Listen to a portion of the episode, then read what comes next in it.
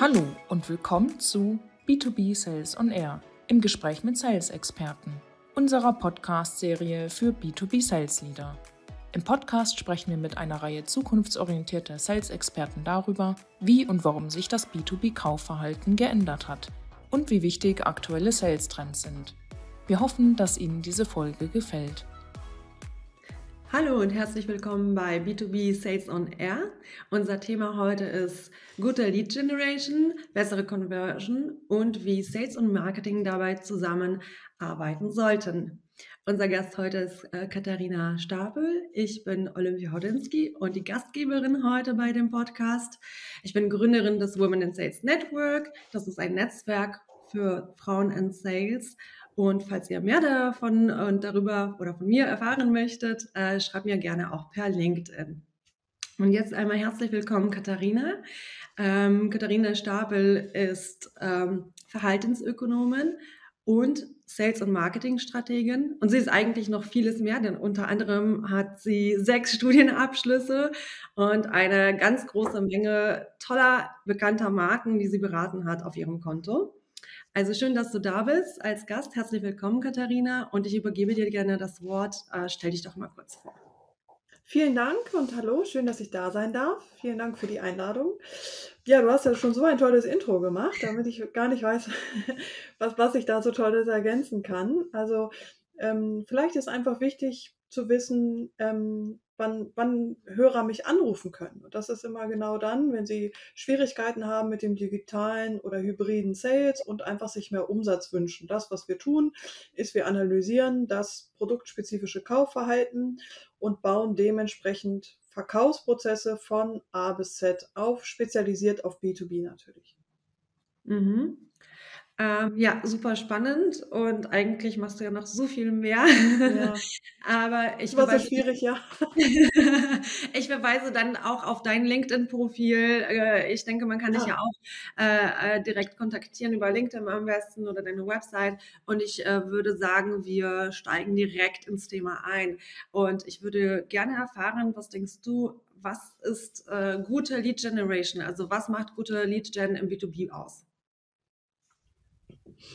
Ähm, das, ist eine, das ist eine wirklich sehr gute Frage und ähm, ich versuche mal so ein bisschen die Kurve zu kriegen in dem Wording. Also ähm, Lead Generation ist für mich nichts anderes als eigentlich eine richtig gute Akquise, so wie wir sie aus dem Vertrieb eben auch kennen. Und was macht gute Akquise aus?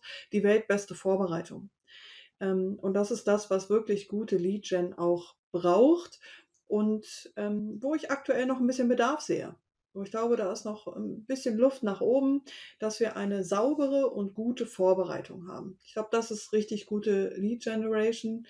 Ähm, ja, ergänzend vielleicht auch noch dazu, für was und an welchem Punkt der Kunde die Leads tatsächlich auch braucht. Mhm. Ja. Du hast gerade gesagt, äh, du siehst noch Bedarf bei der Vorbereitung oder bei der äh, Lead Generation. Kannst du dazu noch ein bisschen ergänzen, in, inwiefern du da Bedarf siehst? Ähm, ich glaube, es reicht eben nicht aus, dass, ähm, dass Anbieter einfach nur schlichtweg Adressen übermitteln. So, das, es gibt Produkte, da macht es Sinn, ja, da ist das ausreichend, aber das ist ein Fünftel der Produkte von denen, die wir insgesamt auf dem Markt haben. Das heißt, ähm, ich glaube, dass, oder was heißt ich glaube, ich bin mir ziemlich sicher, dass ähm, Lead Generation sich in Zukunft auch ein bisschen verändern muss, ein bisschen qualifizierter, wirklich, man muss sich mit dem, mit dem Verhalten, mit dem Kundenkaufverhalten der Leute auseinandersetzen. Man muss als Anbieter auch verstanden haben, wie, wie, wie soll denn der Verkaufsprozess überhaupt aussehen? Also an welcher Stelle muss das Ganze denn wirklich sitzen wie ein Maßanzug? So. Mhm. Und ich glaube, da sind wir aktuell noch nicht in der Breite. Es mag vereinzelt funktionieren, ja, also ich kenne kenn ja auch nicht alles, aber das, das Gros, was ich sehe, das tut sich ein bisschen schwer mit einer sauberen Qualifizierung. Ja. Mhm. Äh, das wäre auch direkt die perfekte Überleitung für die nächste Frage. Wie qualifiziere ich dann idealerweise? Ähm, ich finde den Begriff Qualifizierung schon alleine ein bisschen putzig. Ähm, ich, also man, man muss, glaube ich, wegkommen von der Haltung, ich habe irgendwie einen großen Trichter, da kippe ich eine Million Leads rein und die ähm, müssen da einen wilden Prozess durchlaufen und am Ende kommen da so ein, purzeln da so ein paar am Ende raus, die meines Produktes würdig sind. Ich drücke mich mal vorsichtig aus. Ich glaube, jeder, der im Vertrieb arbeitet, weiß, okay, du musst eine saubere Bedarfsanalyse machen und du musst einfach gucken, ähm, dass du den Kunden verstehst, seine Einwände verstehst und so möglichst viel, ähm, viel wie möglich mitnimmst. Ja, und von daher ist eher die Frage, muss der Anbieter sich vielleicht erstmal so qualifizieren im Sinne von, habe ich dich als Kunden verstanden? Habe ich dich und deinen Bedarf verstanden? Habe ich verstanden, wo du gerade im Entscheidungsprozess bist? Also wir haben eine recht groß angelegte Analyse gemacht ähm, und es gibt tatsächlich, wenn wir mal bei dem Begriff Qualifizierungslevel bleiben wollen, acht Stück. Ja, also auch das ist vielleicht auch nochmal nennenswert, dass man mal gucken muss, auf, an welcher Stelle brauchst du denn welche Qualifizierung? So, was, was bedeutet das? Ja, also ich glaube, der Kunde muss sich nicht für uns qualifizieren, sondern wir müssen gucken, an welchem Punkt stehst du denn? So, und das sauber mhm. bedienen. Ja, ja. Ähm, ich denke, das hast du ja gerade auch damit, glaube ich, gemeint, dass wir da noch viel zu tun haben. Äh, denn viele Unternehmen ähm, schießen quasi mit Marketingaktionen los und, äh, und, und, und, und, und vergessen auf den ersten Schritt. So also wirklich äh, äh, nicht nur Buyer Persona oder den ICP, also Ideal Customer Profile, zu erstellen, äh, mhm. sondern, sondern in den Dialog äh, mit den Kunden zu gehen und wirklich Verständnis für den Kunden, für seine Bedürfnisse zu haben. Ähm, hast du da auch Hands-on-Tipps? Ja. Ja, ich glaube, der wichtigste Tipp, den man in dem Falle äh, geben kann, ist, denk die Leads nicht vom Traffic aus, sondern von der Bilanz. Also den Fehler, den wir ja immer machen, ist, wir, ähm, oder was heißt äh, immer? Also ich sage mal, das, das Gros ist so, der Marketing sorgt dafür, dass Leads irgendwie reinkommen und der Sales muss hinten raus etwas damit tun. Ähm, in meiner Welt muss es genau andersrum sein. Das heißt, wir müssen ja gucken, ähm, welche Maßnahmen haben tatsächlich dazu geführt, dass sie so in einer Form qualifiziert sind, dass der Sales auch tatsächlich da etwas damit machen kann. Das heißt, wir müssen die Lead Generation von hinten ausdenken. Das heißt, wir müssen gucken, welcher Abschluss, was waren die Schritte davor, systematisch. Dazu muss man natürlich eine saubere Datenanalyse machen, keine Frage, ja. Aber es zeigt sich eben auch, dass Lead Generation, zumindest für mein Verständnis, auch mehr vom Vertrieb ausgedacht werden muss.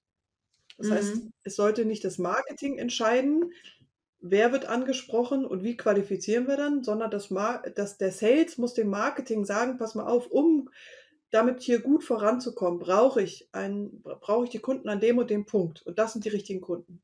Mhm.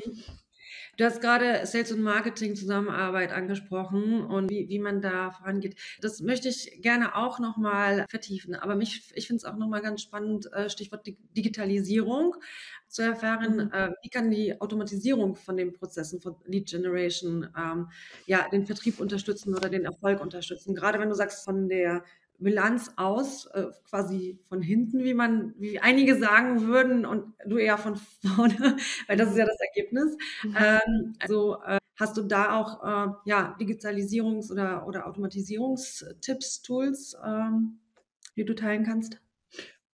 Also am Ende kannst du natürlich alles automatisieren. Ich würde immer gucken, kannst, also an welchem Punkt steht der Kunde? Also es gibt zum Beispiel Szenarien, da ist Automatisierung tödlich, weil, der, weil die Kunden davor Angst haben oder wegflippen.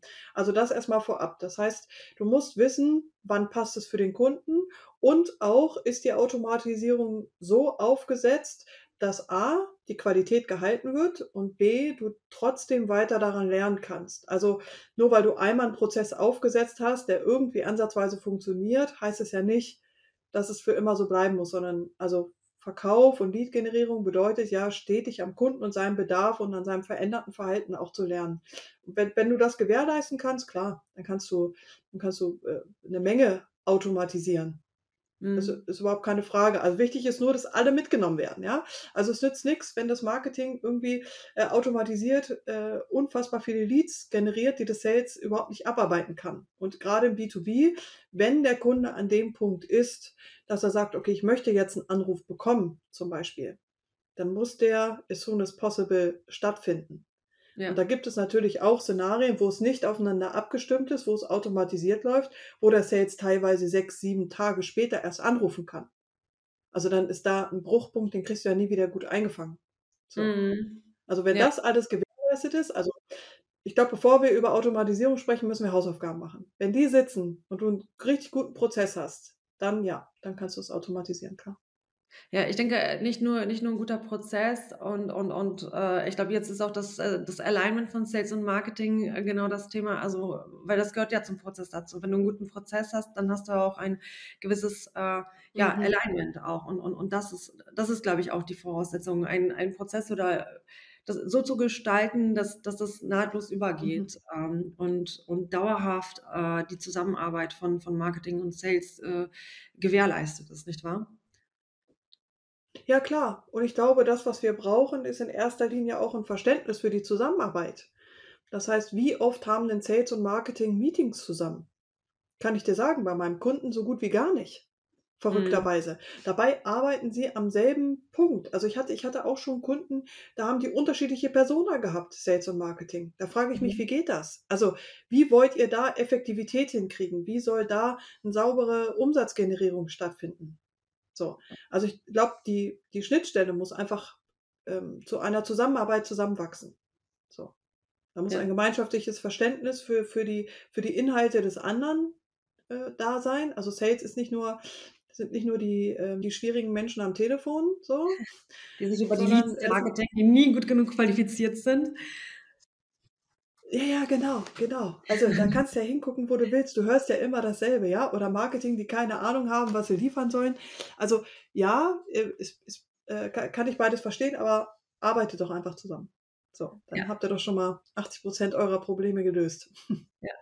Also ich frage mich echt, wie kann das sein? Weil es gibt ja so viel Diskussionen darüber und entweder ist es irgendwie meine Bubble oder unsere Bubble, äh, wenn wir uns unterhalten und es ist total klar, hey, Sales und Marketing sollte in einen Raum die Hausaufgaben machen, Kunden verstehen, gemeinsam ein, ein, ein Customer Profile äh, erstellen. Im idealen Falle sind mhm. es dann mehrere natürlich oder Buyer Persona. Ähm, wie kann es sein, dass es immer noch, also diese Hausaufgaben, diese Basics, äh, äh, so weit verbreitet nicht funktionieren, ja, oder nicht vorhanden sind und, und, und so ein Konkurrenzdenken auch teilweise besteht zwischen den ganzen äh, äh, ähm, Bereichen und, und, und so ein Silo-Denken. Also das frage ich mich. Also das Silo-Denken hast du abteilungsübergreifend, egal ob du die Buchhaltung anguckst, Logistik oder Produktion, Sales oder Marketing. Das scheint irgendwie unser Ding zu sein in Deutschland. Ähm, das ist, glaube ich, ein, ein übergreifendes Problem. Was ich aber für mich erkannt habe oder meine erkannt zu haben, ist, als die Welt online ging, da hat Sales schlichtweg gepennt. Ja, also das Marketing ist ja, ähm, das ist ja bekannt von seiner DNA her, so was Neues, was Frisches. Ne? Wir wollen uns weiterentwickeln, wir wollen vorankommen, wir, wir erkennen Hypes, so wir, wir wollen dabei sein, so Trend. Ne? Ähm, mhm. und Sales ist ja so sehr operativ. So, wir konzentrieren uns auf das, was Umsatz macht. So. Und aus der DNA heraus, in dieser Situation, ist das Marketing online gegangen und das Sales schlichtweg nicht. Das heißt, das, was wir aktuell im Markt online sehen, ist reine Online-Marketing-Expertise. Das hat mit Vertrieb und Verkauf überhaupt nichts zu tun. Und du als Sales-Experte oder auch da draußen, die hier zuhören, ihr, ihr, man sieht es doch. Also guckt euch doch mal einen Sales-Prozess online an oder von mir aus einen ganz banalen Online-Shop. Das hat mit Verkauf nichts zu tun. Das ist Distribution, das ist ähm, das ist äh, im besten Fall noch äh, mit SEO und SEA-Maßnahmen bestückt, aber mit Verkaufswissen. Das, das, finden wir doch da draußen gar nicht. Kaufmotive, Bedarfsanalyse, Einwandbehandlung. Da das ist für ein Marketing Menschen einfach nicht präsent. Natürlich nicht, weil es nicht sein Beritt ist. Also äh, das sind völlig zwei verschiedene Berufe. Und dadurch, dass Sales gepennt hat, fehlt Marketing natürlich die Sales-Expertise. Die haben das anders umgesetzt, wunderbar. Und wir hatten ja vor, neulich auch ein, ähm, ein, ein Gespräch, wo ich über einen, einen Praxiscase gesprochen habe, mhm. wo wir das Sales-Wissen mal online angewendet haben. Das heißt, wir haben eine Conversion Rate at Card von knapp unter 1% auf knapp über 80 Prozent hinbekommen. So, jeder Online-Marketer, dem ich das erzähle, der sagt, Quatsch, das glaube ich nicht. Das ist unmöglich. Das kann doch nicht sein. So, und jeder Sales Salesmensch nickt nur lächeln und sagt, ach krass, mhm. schön, freue mich für Sie. Da hat jemand Hausaufgaben gemacht. Ja. So. Und nichts anderes ist es doch, ja? Also wenn du online eine Conversion Rate von zwei bis drei Prozent hast, dann läuft was schief, dann hast du kein Saleswissen. Das hat mit Verkauf nichts zu tun. Und das mhm. muss in die Köpfe rein, aus meiner Sicht. Jetzt rede ich mich ein bisschen in Rage. Ja. Alles gut. Aber es ist ja auch ein Also, es ist ja ein super spannendes Thema und ich finde es, ich finde es selbst so faszinierend, ja. äh, äh, immer wieder äh, an den Punkt zu kommen, dass man merkt, oh wow, und das sind jetzt nicht immer diese äh, Mittelständler, ja, oder äh, medium-sized Companies, die, die, die verpennt haben. Man sieht es auch in Startups, man sieht es halt unter Gründern ganz oft. Äh, es ist jetzt nicht irgendwie ähm, ähm, in eine Schublade zu stecken. Man hat einfach gemerkt, ähm, also das was in den letzten zwei, drei Jahren passiert ist oder vielleicht sogar noch mehr, ähm, hat extreme, extreme Folgen und ist branchenübergreifend. Das ist es halt eben. Ne? Und ich meine, ich habe auch Verständnis für Gründer, also, weil ich denke, okay, ich kenne das ja selbst, man gründet, man ist voller Visionen und hat eine Mission und will etwas vorantreiben. Und man kann ja nicht alles auf einmal wissen. Und dann holt man sich die Leute und man denkt, okay, äh, die Marketing-Spezialisten und die Sales-Spezialisten, die ich jetzt an Bord habe, die, die, die wissen das schon und die reden schon miteinander. Und da fängt es ja schon an, äh, vielleicht da, da sind irgendwo diese, diese, diese, diese äh, Lücken, die entstehen. Ähm, als Gründer, als Founder oder C-Level ja. kannst du nicht, nicht hundertprozentig vielleicht auch ähm, wissen, kommunizieren die auch miteinander, können die auch Silo, vielleicht muss man genau da ansetzen, vielleicht schon im Hiring Process und auch schon im, im, im gerade bei Gründern so in, die, in, der Strategie, dass man weiß, okay, das, das, das, das ist wichtig. Ähm, ich muss darauf wirklich großen Wert legen, dass die Schnittstellen da äh, sauber sind und, und, und dass es welche gibt. Ja. Und nicht eine Mauer. Und man darf sich, glaube ich, Genau, und man darf sich, glaube ich, auch nicht so blenden lassen. Dieses Online-Marketing hat schon die Ahnung von Online-Verkaufen. So, das ist ja das, was, was so ne, ähm, im, im Markt gerade stattfindet. Nein, wenn, wir haben vorhin äh, auch über Conversion-Optimierung im Titel gesprochen. Ähm, Conversion-Optimierung, jetzt mal ganz platt gesagt, ja, das ist doch nichts anderes als Bedarfsanalyse und Einwandbehandlung und die sauber umgesetzt. So, wenn man das mal zu Ende denkt, es ist doch nichts anderes. Und wenn du das zu Ende denkst, dann wirst du feststellen, ach krass, wenn die Leute im Checkout-Prozess abbrechen und ich habe die Denkmütze auf mit Bedarfsanalyse und Einwandbehandlung, dann kommst du schon relativ schnell drauf, ach krass, ich brauche den Checkout nicht optimieren, das Problem ist deutlich weiter vorne. Und wenn du diese Denke annimmst, dann stellst du fest, ah, jetzt habe ich die Hebel gefunden einer wirklichen Conversion-Optimierung. Ich sage auch immer Conversion-Optimierung, weil sich der Begriff äh, etabliert hat, weil sexy ja. klingt, weil sich das besser verkaufen lässt, aber am Ende ist es nichts anderes. Ja. ja. Ja gut, du bist aber auch eine super Expertin, du bist Verhaltensökonom. Ne? Also du, du, du, bist, du hast auch diese ja. psychologische äh, Kundenbrille ja. immer drauf. Äh, hat ja jetzt nicht jeder. Also äh, äh kannst du da vielleicht vereinfacht sagen, was machst du, wenn du reinkommst und die Unternehmen berätst? Was, was für Fragen stellst du dann? Wo setzt du an? Ähm, vielleicht nochmal so ein Hands-on-Beispiel, wenn du das hast. Äh, wenn du sagst, okay, ja klar, beim Checkout, für dich ist es selbstverständlich, wenn die beim Checkout abbrechen, äh, ich gucke mir nicht das an, mhm. sondern das, da hat ja früher, für dich ist es selbstverständlich. Und ich glaube, das ist immer so, wenn man ein Experte ist, dann ist man so, Total. So in, in seiner Welt und in seiner Denke, dass man sich gar nicht vorstellen kann, dass da draußen jemand anders denkt. Aber wir wissen, es ist so, sonst hättest du ja keinen Job. also krass dargestellt. Also, also ich, ich komme ja immer. Ja? Ich, ich komme ja immer, wenn Umsatz fehlt oder wenn Leute sagen, ah, ich würde so gern Sales und Marketing zusammenbringen. So, das sind so die zwei Szenarien, ne, die, die hauptsächlich stattfinden. Umsatzeinbrüche, gerade auch jetzt. Ne? So, wie, wie können wir das effektiv gestalten? Ähm, und dann ist erstmal der erste Schritt, den ich immer mache, dass ich, äh, dass ich erstmal gucke, so, wie wollen denn Kunden dein Produkt kaufen oder deine Produkte? Und dabei auch schon mal deutlich mache, da kriege ich schon mal so ein erstes, ähm, so einen ersten Fuß in die Denktür mit rein, wenn ich sage, guck mal, wenn du eine Waschmaschine kaufst, wie würdest du sie denn selber kaufen? Was sind die Schritte, die Leute so gehen? Ähm, ist jetzt kein klassischer B2B-Case, ähm, aber kann, doch kann es auch sein. Und im Unterschied dazu, wie würdest du Waschmittel verkaufen? Und jetzt guck mal, du verkaufst beides gleich. So, ne? Ähm, dass man erstmal so guck mal durch, durch eigenes Nachdenken, ne? Die Leute mal wieder ins Boot holen, dass die mal so wegkommen von diesem Blendwerk, wie man es machen soll. Aber eigentlich ist es der gesunde Menschenverstand, der dir sagt, ja komm, also wenn, wenn, wenn du selber Entscheider bist und ein anderer, ein anderes Unternehmen möchte dir was verkaufen, wie hättest du es denn gern? So, und da kommen wir relativ schnell drauf, dass du keine Lust hast, von irgendwem kalt, blöd angesprochen zu werden. So nach dem Motto, ne, ähm, ich trete mal kurz die Tür ein bei dir bei LinkedIn, ähm, überhäufe dich mit dem, was ich alles kann, weiß, biete und frage dann noch, ist es interessant für dich? So, also das, das ist doch klar, dass du darauf keinen Bock hast. Sorry. So. Ja. so, also einfach mal gucken, so, so die Leute mal wieder so ein bisschen in, in, äh, in das, ich sag's mal vorsichtig, ohne das jetzt äh, bewerten zu meinen, aber in dieses Vertrauen zu holen, dass das, was man ähm, selber im Kopf hat, dass das meistens schon ausreicht. Ja, also ja. Und dann ja, machen wir einen Workshop. Ja. ja. Wie sieht es denn, wie sieht es denn wirklich konkret bei euch aus, sodass die Leute auch mit im Boot sind, mitdenken können, mit, mitentwickeln können und dann geht das Ganze seinen Weg. Ja. Macht ihr auch direkt Kundenbefragung? Also äh, geht ihr wirklich dann ja, klar. Äh, ja, auch, ne? Das gehört ja natürlich dazu. Klar.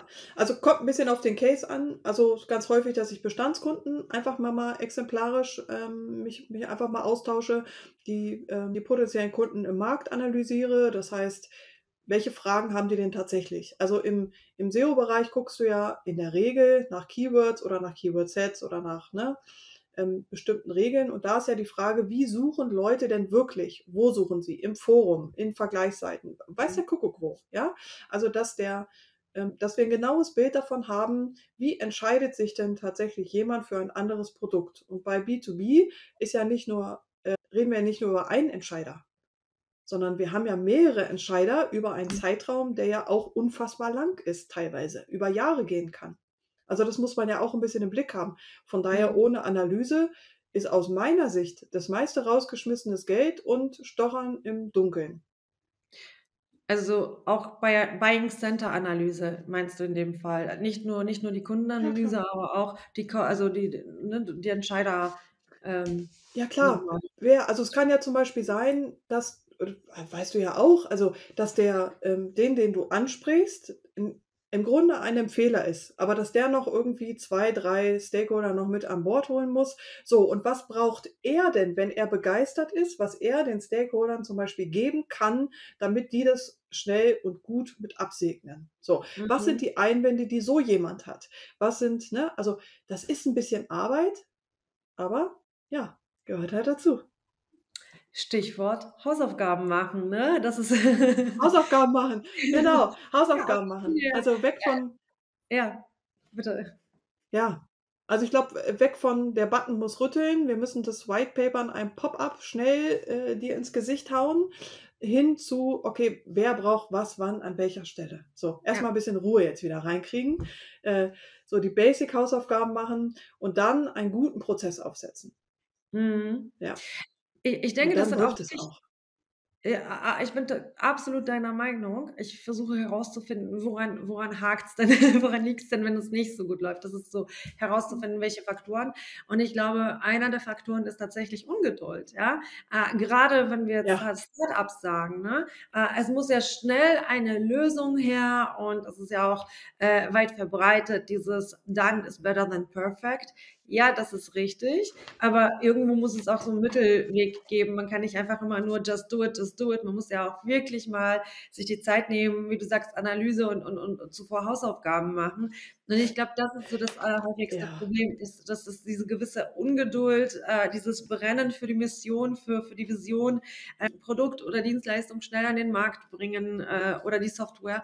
Äh, ähm, und, und, und, und, und durch diesen, durch diesen Drive, der per se etwas Gutes ist, äh, geht doch dieses Hausaufgaben machen ein bisschen verloren. Ne? Ähm, und ich glaube, das ist auch ein Vor- und Nachteil manchmal, dass wir in diese virtuellen Büros gehen und Remote Working, weil ich glaube, oder ich bin tatsächlich überzeugt davon, wenn man, wenn man ab und zu Sales und Marketing zusammensetzt an einen Tisch, nicht nur virtuell mit dem MyReport, äh, ab und zu muss es schon sein, dass man äh, gemeinsam diese Hausaufgaben macht, geme gemeinsam sagt, okay, vom Sales, was, was sagen denn die Kunden? Ja, Sales ist ja nah am Kunden, die bekommen das Feedback mit, die kennen die Einwände darin gut jetzt oder es ist nicht deren Job, Einwandbehandlung zu machen, wie du eingangs auch gesagt hattest. Ne? Da, dafür, da, da, ist es ja auch, okay, das ist, das ist unser Feedback, das, äh, das bringen wir jetzt beim Erstellen des äh, Kundenprofils mit rein. Und Marketing hat dann wiederum ihre Erfahrung halt eben ne? und, und, und Know-how. Und, und, ja, und genau. so funktioniert das.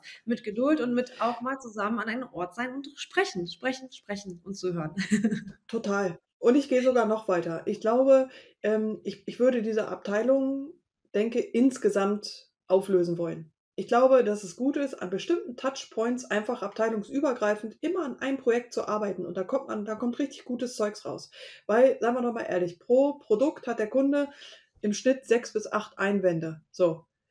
Da brauchst du doch keinen großartiges AB-Testing und weiß der Kuckuck was aufsetzen, ruft den Sales-Mitarbeiter an, der kennt die. Also da, äh, das ist jetzt, das ist kein Geheimnis. So, da brauchst ja. du, brauchst du keine wilde Datenanalyse machen. So, das würde sich alles so schnell erledigen oder überhaupt das Thema Einwände, dass der, dass der Verkäufer sagen kann, ja, ich weiß, ähm, an dem Punkt sind die noch, ne, haben den und den und den Einwand. So, da weiß mhm. das Marketing, alles klar, an dem Punkt ähm, kann ich diese Inhalte zuspielen. So, das ist so, das, das macht dann einfach Spaß. Und wenn du das einmal gemacht hast und ehrlich, kalter Quise hast du auch eine Erfolgsquote von 20 Prozent. So. Und das muss man sich vor Augen halten, wenn Lead-Generation äh, oder Lead-Generation äh, knapp 0,5 Prozent Conversion macht. Also dann immer gucken, okay, Hausaufgaben.